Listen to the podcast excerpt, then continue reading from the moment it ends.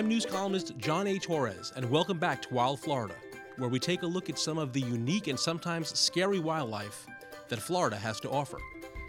In this episode, TC Palm reporter Lisa Broadt takes us into the world of a waddling armored creature that, like many of us, came from out of state but now calls Florida home. I was walking my dog one evening as the sun was setting, um, having this very peaceful, leisurely stroll with my dog, and I saw an armadillo, and it was my very first armadillo that I'd ever seen, and it was just roaming along, um, you know, like sort of foraging or whatever it was doing, and suddenly um, it noticed us, and my dog got a little bit freaked out, and the armadillo literally jumped into the air, four feet in the air, and scared me. I, you know, I jumped, I screamed. I'd never seen an, a creature do that before. Like it was just rolling along, and then suddenly it was jumping in the air, and um, I never forgot that experience. I've never seen it again, but um, but it was definitely memorable. Armadillos, those prehistoric looking armored critters, are among the wonderful animals that make Florida weird, both scaring and grossing out transplants like me, Lisa Broadt, Regional Growth and Development reporter with Treasure Coast Newspapers, and the woman you just heard, Stacy Ranieri, a Martin County resident. Though they seem to fit right in, armadillos are actually native to South and Central America and have only been in Florida for about 100 years. Anyway, if you've been here longer than a few months, you've probably seen one. Though maybe not alive, because thanks to poor eyesight and hearing, the nocturnal creature is among the most common of Florida roadkill. Plus, that defensive mechanism that Stacy experienced, the one that caused the armadillo to jump four feet in the air, that's a behavior that makes the armadillo good at evading predators and bad at avoiding cars. Even with squirrels and other animals that get hit by cars a lot, a lot of times the behaviors they do are things they would do to a predator that's chasing them, actively going to be following them. Unfortunately, they don't realize a car is just driving straight. So, like a lot of times, armadillos will jump, squirrels will run back and forth. These are all just different methods to deter a predator. Fortunately, does not work against cars always. That's Madison Polk, a keeper at the Central Florida Zoo in Sanford. Madison has gotten to know armadillos well while caring for the zoo's eight year old armadillo, known affectionately as Piglet. They're very inquisitive. Um, they are very curious, inquisitive, but mostly they really like to explore. Um, they can be docile as far as wild animals go. I would never recommend going up to one, but they're not going to chase or you know be aggressive or any manner like that. Um, they do have things to deter predators, but they don't usually go after predators. But with long, sharp claws, a voracious appetite for earthworms and other underground insects, and a tendency to dig deep burrows, armadillos are a nightmare for gardeners. And it turns out, the more you care about your lawn and water your lawn and take care of it, the more insects you're likely to have, making your lawn a paradise for hungry armadillos. Luke Grubaugh, a nuisance animal trapper in Palm Bay, said armadillos are second only to wild hogs in their ability to destroy yards overnight. yep, we've got wild hogs down here too. I've been to people's homes where they've just been broken down in tears over these animals because, you know, they spend so much time and money and energy on manicuring their lawns and keeping up with everything, and then this animal comes right by and destroys everything. So it's, it's heartbreaking for them. Animal experts say there are a couple things you can do to protect your lawn most notably watering your lawn less or watering it in the morning, giving it a chance to dry out before night when armadillos come out to eat. You can also build a fence or try live traps. Now, lawn damage aside, there is, of course, an even darker side to armadillos, one you've probably heard about. Armadillos can carry leprosy, an ancient infectious disease that causes skin lesions and nerve damage. The good news is that leprosy is pretty hard to get. Dan Martinelli is the director of the Treasure Coast Wildlife Hospital. I'll let him explain.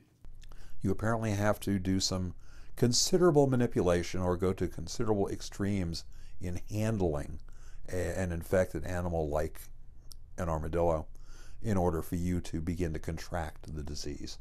So it really doesn't pose that much of a threat. Casual contact with it, having the animal in the backyard, uh, you know, having one run over out front and you want to go out with a shovel and scrape it up and put it in the garbage can.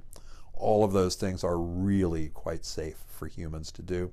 It's not going to be a case of exposure at all. To get leprosy, Dan says, you'd more or less have to handle it every day.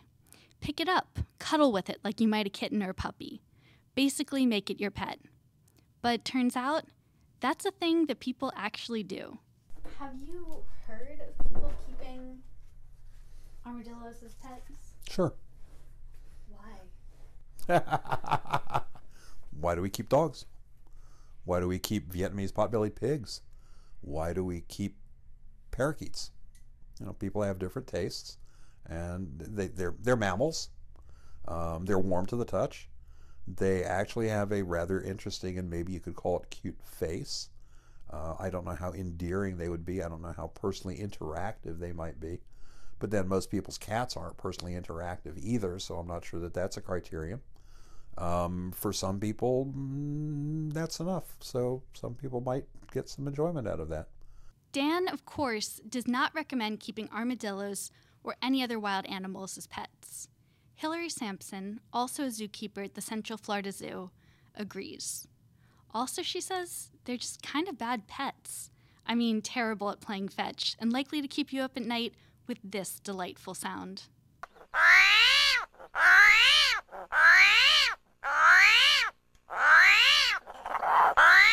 Animals like armadillos have very specific diets and they are insectivores, and to be able to mim- mimic that can be a little bit more challenging. It's not like you go grab a dog or cat food brand off of a shelf in a pet store. So there are a lot of challenges, whether it's an armadillo or a parrot or a snake, that go in with taking care of exotic animals that people don't always think about. They see really cute pictures or really cute videos, and they kind of get drawn in. And while I'll agree, armadillos are very adorable, but I would never want one in my house poop alone smells horrible because of what they eat. And people don't always think about that. And as keepers, we spend probably 90% of the time cleaning up after these animals. So I love all the animals I work with, but I would not want any of them in my house. But there's another way you can interact with armadillos and contract leprosy.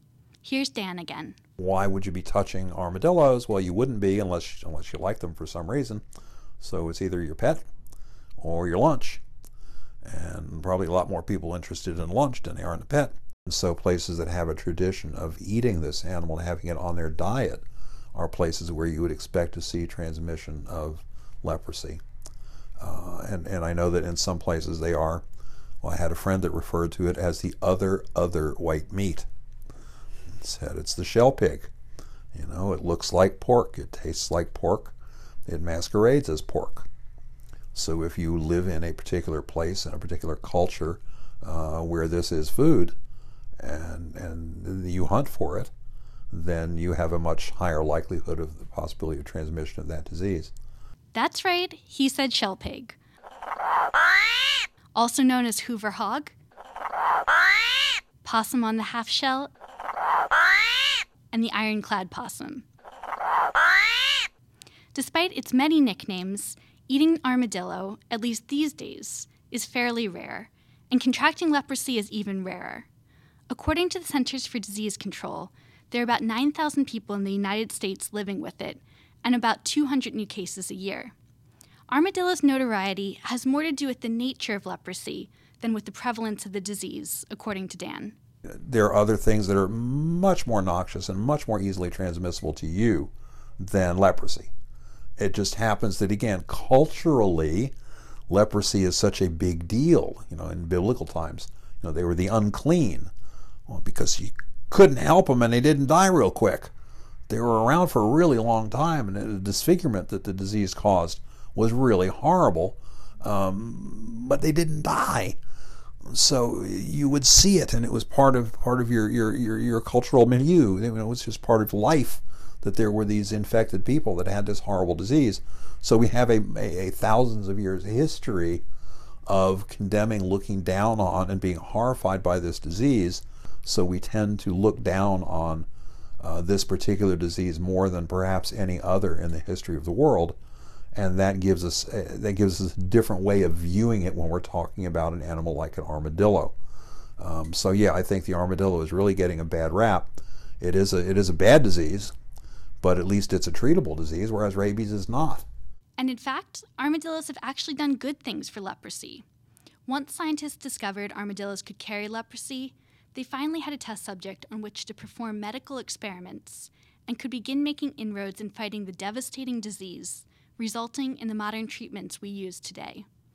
The experts I spoke to for this story said they couldn't estimate how many armadillos are living in Florida and disagreed about whether the population is increasing or decreasing. Hillary, for one, though, said her sense is that the population is increasing. Bad news for the average Florida homeowner, whose lawn can be destroyed overnight by one lone armadillo. I think the reason why we see them so prolifically in the United States um, as they've kind of expanded their natural range is because that pretty long lifespan and then they become reproductively mature about a year and they can have well they do have quadruplets each time they have babies they're genetically so, identical quadruplets so each time they have babies and that could be like a 12 or 15 maybe 20 year lifespan so in that 19 potential years they're producing four babies a year so they have a pretty good yeah grow, yep. they have a pretty good um, reproductive rate as far as species go i did the math an armadillo that lives to 15, if it's ambitious, it could have 50 to 60 babies. And those babies, they could produce more than 3,000 armadillos. Madison says that if the population is indeed increasing, that could explain some of the kind of strange behaviors that are popping up. Behaviors that are not popular around here but also just as we take more habitat from them, there's not going to be as much food available, or um, the type of habitat range that they prefer isn't going to be as available. So they're finding new ways to kind of find food. There's actually a lot of um, issues a little more south of here with armadillos because um, they've learned to kind of dig up sea turtle nests. Um, and that's causing a lot of problems because they that's not a natural behavior for armadillos. Typically, in the past, they weren't going after sea turtles, but with more habitat loss, they're looking for other sources of food. So we're actually creating more problems for other animals. So, sure, armadillos might eat endangered sea turtle eggs. They also might destroy your lawn and could give you one of the world's most detested diseases. But in spite of all that, I agree with Dan. Armadillos do get a bad rep. Think of the positives. While destroying your lawn, the armadillo takes care of unwanted pests, including cockroaches, scorpions, and termites. And though they do carry leprosy, they also are the test subjects that allowed doctors to develop breakthrough medical treatments. Most of all, though, the armadillo is just one of those animals that makes Florida so Florida y. I mean, we're talking about an animal that can both clear a five foot tall fence and hold its breath underwater for six minutes while wearing a suit of armor. So I say, stay strong, armadillos. I'm John Torres, and thanks for listening to Wild Florida. That was TC Palm reporter Lisa Broadt. You can follow her on Twitter at L I S A B R O A D T. And special thanks to Joe Furman for allowing us to use the audio of the screaming armadillo. On our next episode, Florida Today reporter Jessica Saggio will recount a wild Florida encounter she had with an unwanted predator in her own home. For more information on these critters and web exclusives, please go to tcpalm.com slash wildflorida or newspress.com slash wildflorida or our other participating sites. Wild Florida is brought to you by the USA Today Network, Florida.